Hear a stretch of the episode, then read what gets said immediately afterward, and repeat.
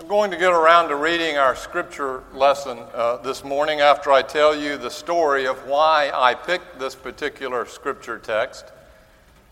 And it has everything to do with Brianna, as our youth director, agreeing to provide during the chili cook off and the auction a sheet for those to sign up and buy a particular subject that you would like for me to preach on. I did this in Atlanta, and the subject that my friend picked was donuts. Uh, it turned out to be a pretty good sermon, by the way. I'll give it to you later, maybe.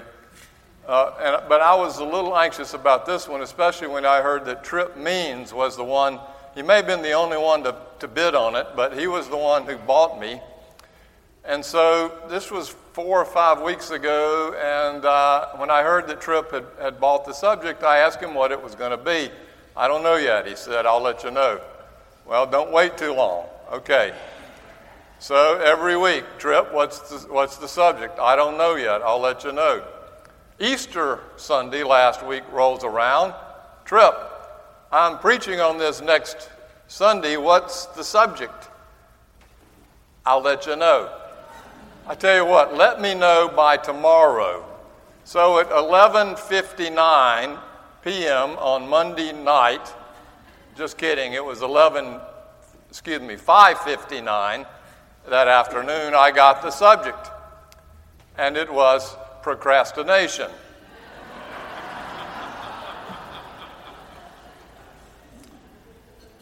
now, I have never been accused of that. Well, in fact, maybe a little. Uh, in fact, our sermon title today was supposed to be procrastination but I didn't get it to Terry in time to have the change made. So just go with what we have. I have a lot of personal experience in this subject, but I have never gotten around to preaching about it, at least not directly. Today we are going to meet this subject head on. Well, in a moment, I will tell you the story of my accountant. Uh, who, who, who claims that I may be the most guilty procrastinator of all when it comes to turning in my taxes. When I found out that you didn't need to get them in until October the 15th, then it became October the 7th, and then maybe the 9th, and then maybe the 11th. And anyway, he got them done, and it, what a great opportunity, you see, not to have to deal with things early when you can just do it in October. My maternal grandfather, who never graduated from high school but became a very successful businessman with Sexton Foods, sat me down at my high school graduation uh, experience uh, when I was visiting their house after I graduated. Said, Now I'm going to give you some advice, Steve. Okay, uh, Granddaddy, what is it? He said, Never ever use the word get around to it. Do today what can be done today and don't let it wait until tomorrow. And as he lectured me about the issues around procrastinating and putting things off, he then reached into his pocket and pulled out one of those little wooden size, coin size wooden chips on which it was written, uh, to it. And he said, Now I give you a round to it. Always keep it with you so that you don't, you can never need to say until I get around to it, because now you already have one. At which point I put it in my pocket, like I did with many of my treasures, uh, and it fell out of the hole in my pocket that I never got around to sewing up. Now, before I get around to the scripture lesson, let me also share uh, that there's this other personal malady that uh, infects us besides procrastination, and that's precrastination. If you've never heard of that, procrastination is putting things off, delaying or postponing something, but precrastination is obsessively getting it done way too soon. The anxiety of the ending hangs over us uh, uh, so powerfully that we just want to get it done and get it over with. And while this may seem like a good thing, the tasks that really matter in life, like love and learning how to grow up and forgiveness and reconciliation and spiritual growth, should never succumb to procrastination. It takes a long time to grow in those ways. Things that matter should never be done quickly. So I think about it, every character in the Bible, except for maybe David, started late in life when they heard God's call to go and do what God told them to do. They had to season, they had to ripen. And Israel wandered in the wilderness for 40 years before they made it to the promised land there was some seasoning that was needed. Procrastination, getting to the end too early, may be just another way for us to avoid what really matters. Avoid the depths and the mysteries of life. Avoid the pain and the suffering of life. Well, I'm just going to get through grief as soon as I can and get on with it. Doesn't work without wrestling with the demons on the dark side, just like Jacob and Job wrestled with their own demon angels, the result will be like a mud puddle two feet wide and one half inch deep instead of the life giving, deeply flowing waters of the river of grace. Sometimes what looks like procrastination may in fact just be patience.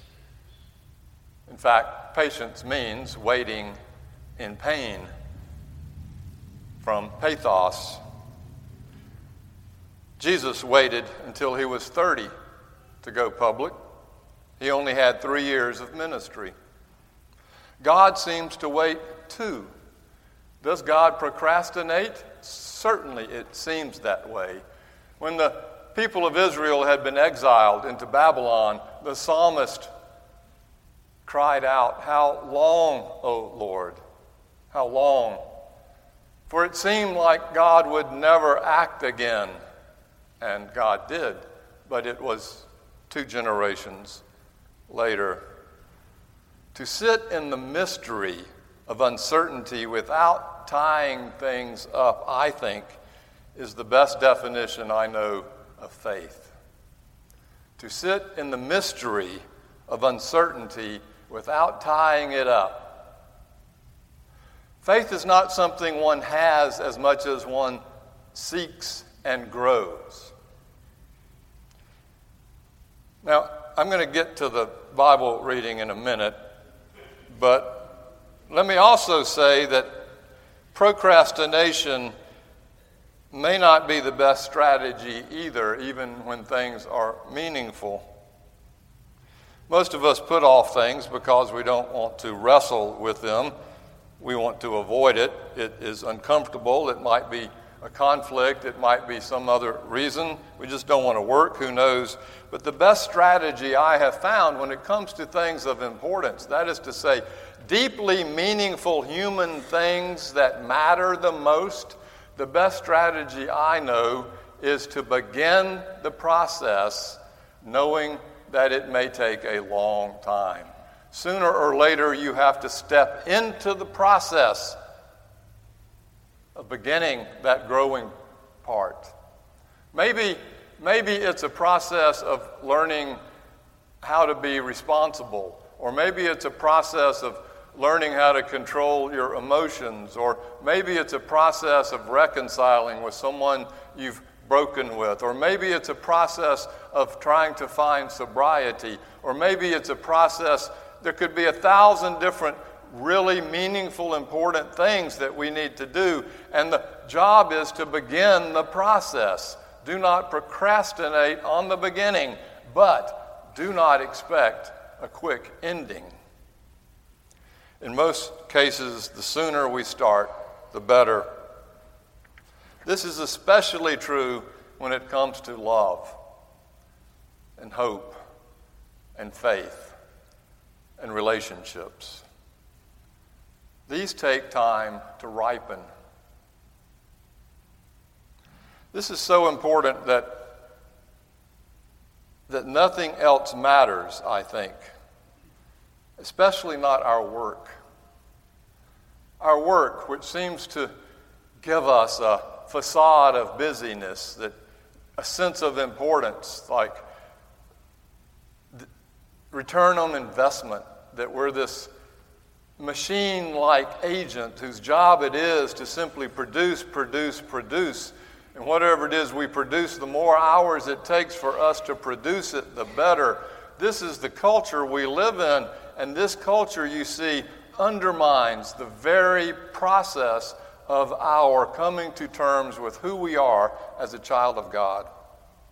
I can't tell you the number of times I speak with older men, one of whom I am fast becoming, it seems, who share with me their deep regret that all they did in their life was work.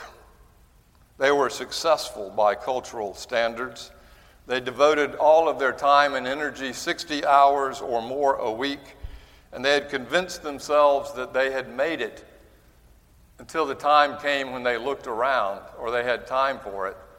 And their wife was gone, and their children didn't care, and their friends were off doing their whole thing. And then they retired, and what they retired into was a vacuum with nothing to move into except the nostalgia, the sad, tragic nostalgia of all the many years they worked in the past. There was no secondary passion. There was no art. There was no aesthetic. There was no poetry. There was no friendship. There was no deeper part of life that mattered to them while they were going through this. And you see, life is a continuum. And, and we can't just like do this and fall off and expect something new to be born if this thing before hasn't been being born during the process. That part of us into becoming who we were created to be, the image of God, is what matters. That's our purpose. Work certainly helps fulfill that, but work is not our purpose. Whatever we do in work is simply to help us discover who we are as God's child, to fulfill the wholeness in us that God sees us to be. In the end, that looks like Christ. That kind of kindness and love and compassion. In an article in the Harvard Business Review, Clay Christensen wrote Over the years, I've watched the fates of my Harvard Business School classmates from 1979 unfold. I've seen more and more of them come to reunions unhappy, divorced, and alienated from their children. I can guarantee you that not a single one of them graduated with the deliberate strategy of getting divorced and raising children who would become estranged from them. And yet, a shocking number of them implemented that strategy. The reason? They didn't keep the purpose of their lives front and center as they decided how to spend their time, talents, and energy the purpose of our lives, of your life, the purpose.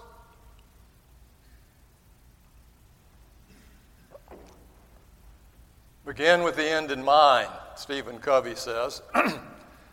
Begin at the end of your life and work back. What is it that you would like to say was the purpose and meaning of my existence? And if it does not have love in it, we are off track.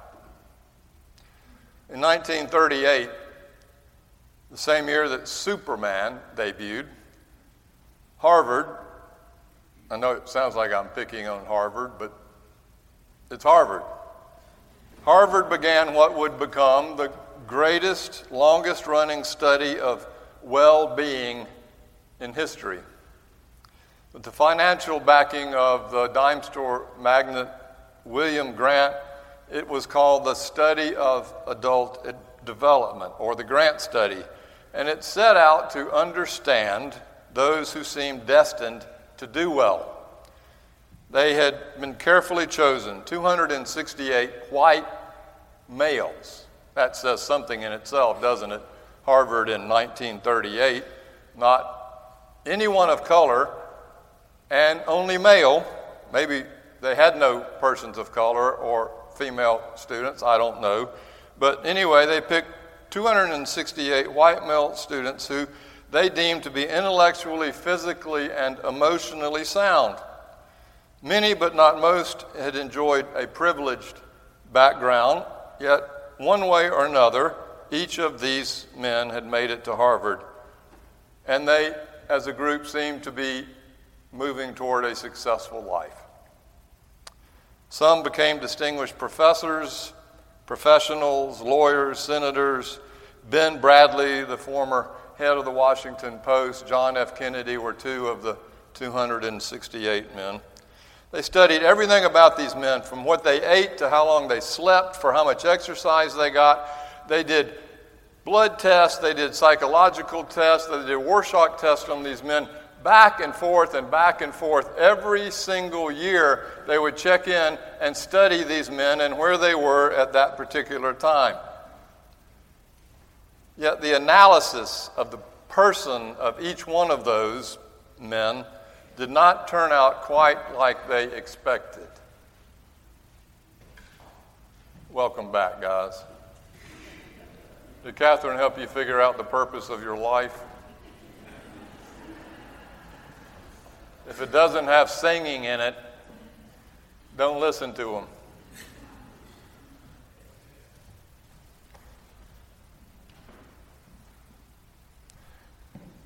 They undertook this analysis to find out what a normal person would actually be like, but they were actually really trying to discover what it looked like to be a super achiever normal person. And the summary of what exactly happened to these men as they followed them from the age of 19 into their 90s and still goes like this More than 80% served in World War II in the 1940s. Most became married and started families from the 50s through the 80s. Their careers and their relationships advanced, or in some cases, retreated. In the 1990s and beyond came retirement and old age. Along the way, the exams continued. They underwent personality testing, they sat for interviews, even the spouses and children were contract, contacted. Not one of the grant men enjoyed a charmed life. Every struggled, everyone struggled in some way or another, and not one of these innate characteristics the researchers had been so keen to record predicted what would happen. Beyond a certain point, higher intelligence didn't matter. Turns out it was alcoholism that broke up more families than anything else. By age 50, almost a third of the men had met the criteria for a mental disorder such as depression or anxiety at one time or another. A third. It baffled the study's founder.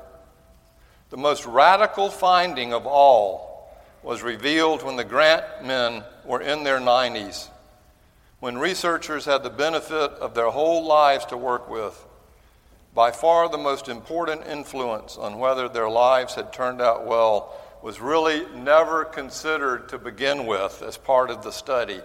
The most important influence was love and relationships. That's what determined how well these men did in life. Conclusion became clear. Those who had love in their lives flourished at home and at work, while those who went without did not fare so well. Sometimes the men had received a warm, loving childhood, but not always.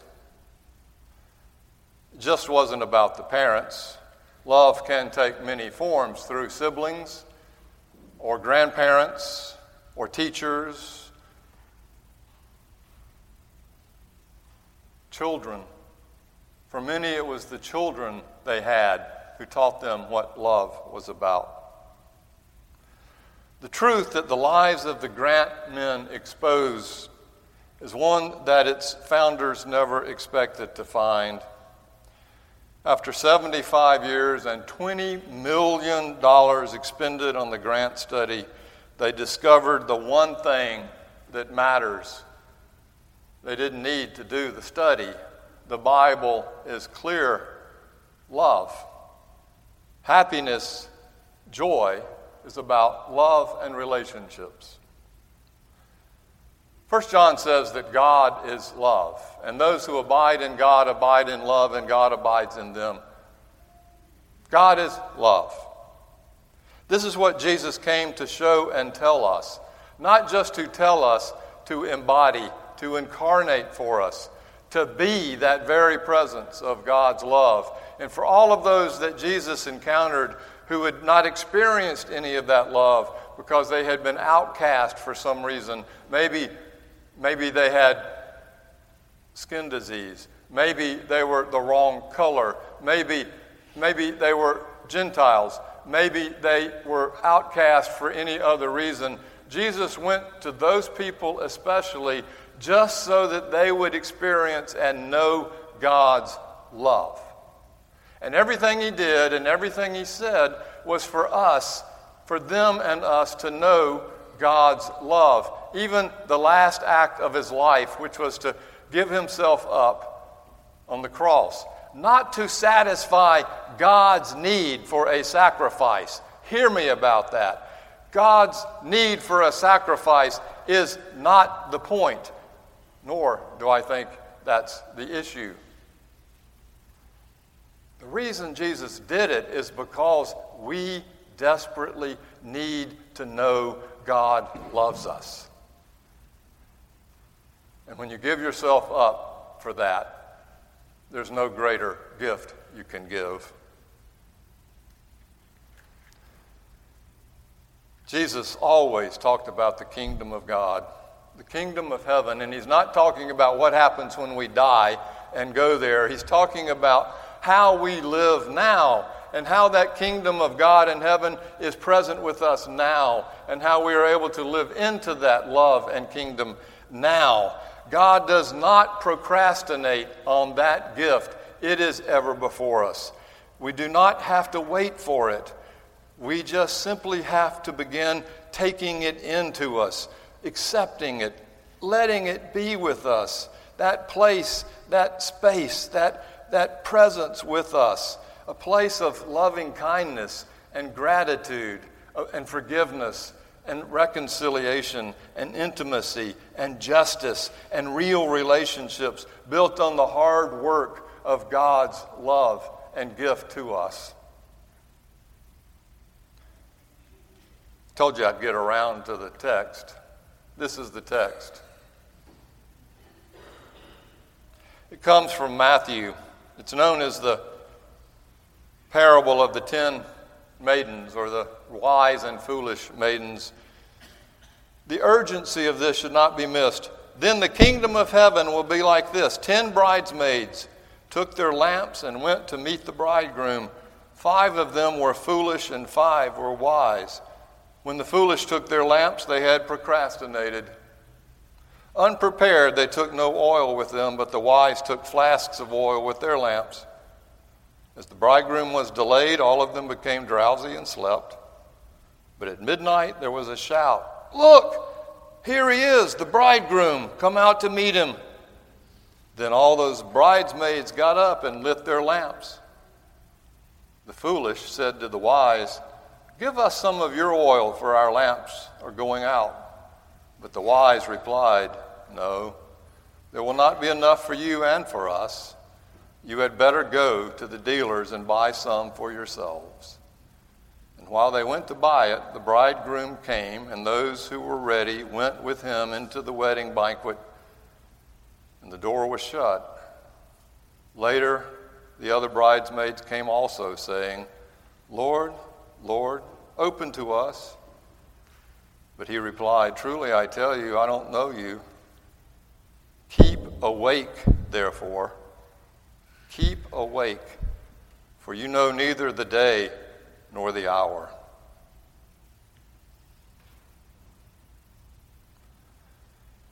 When it comes to waking up, to the reality of who we are and whose we are and the purpose we have in life, do not wait. It may be too late. When it comes to becoming a human being, learning how to love and listen and relate and live into faith and forgiveness and, and joy, do not wait. Fish or cut bait. Amen.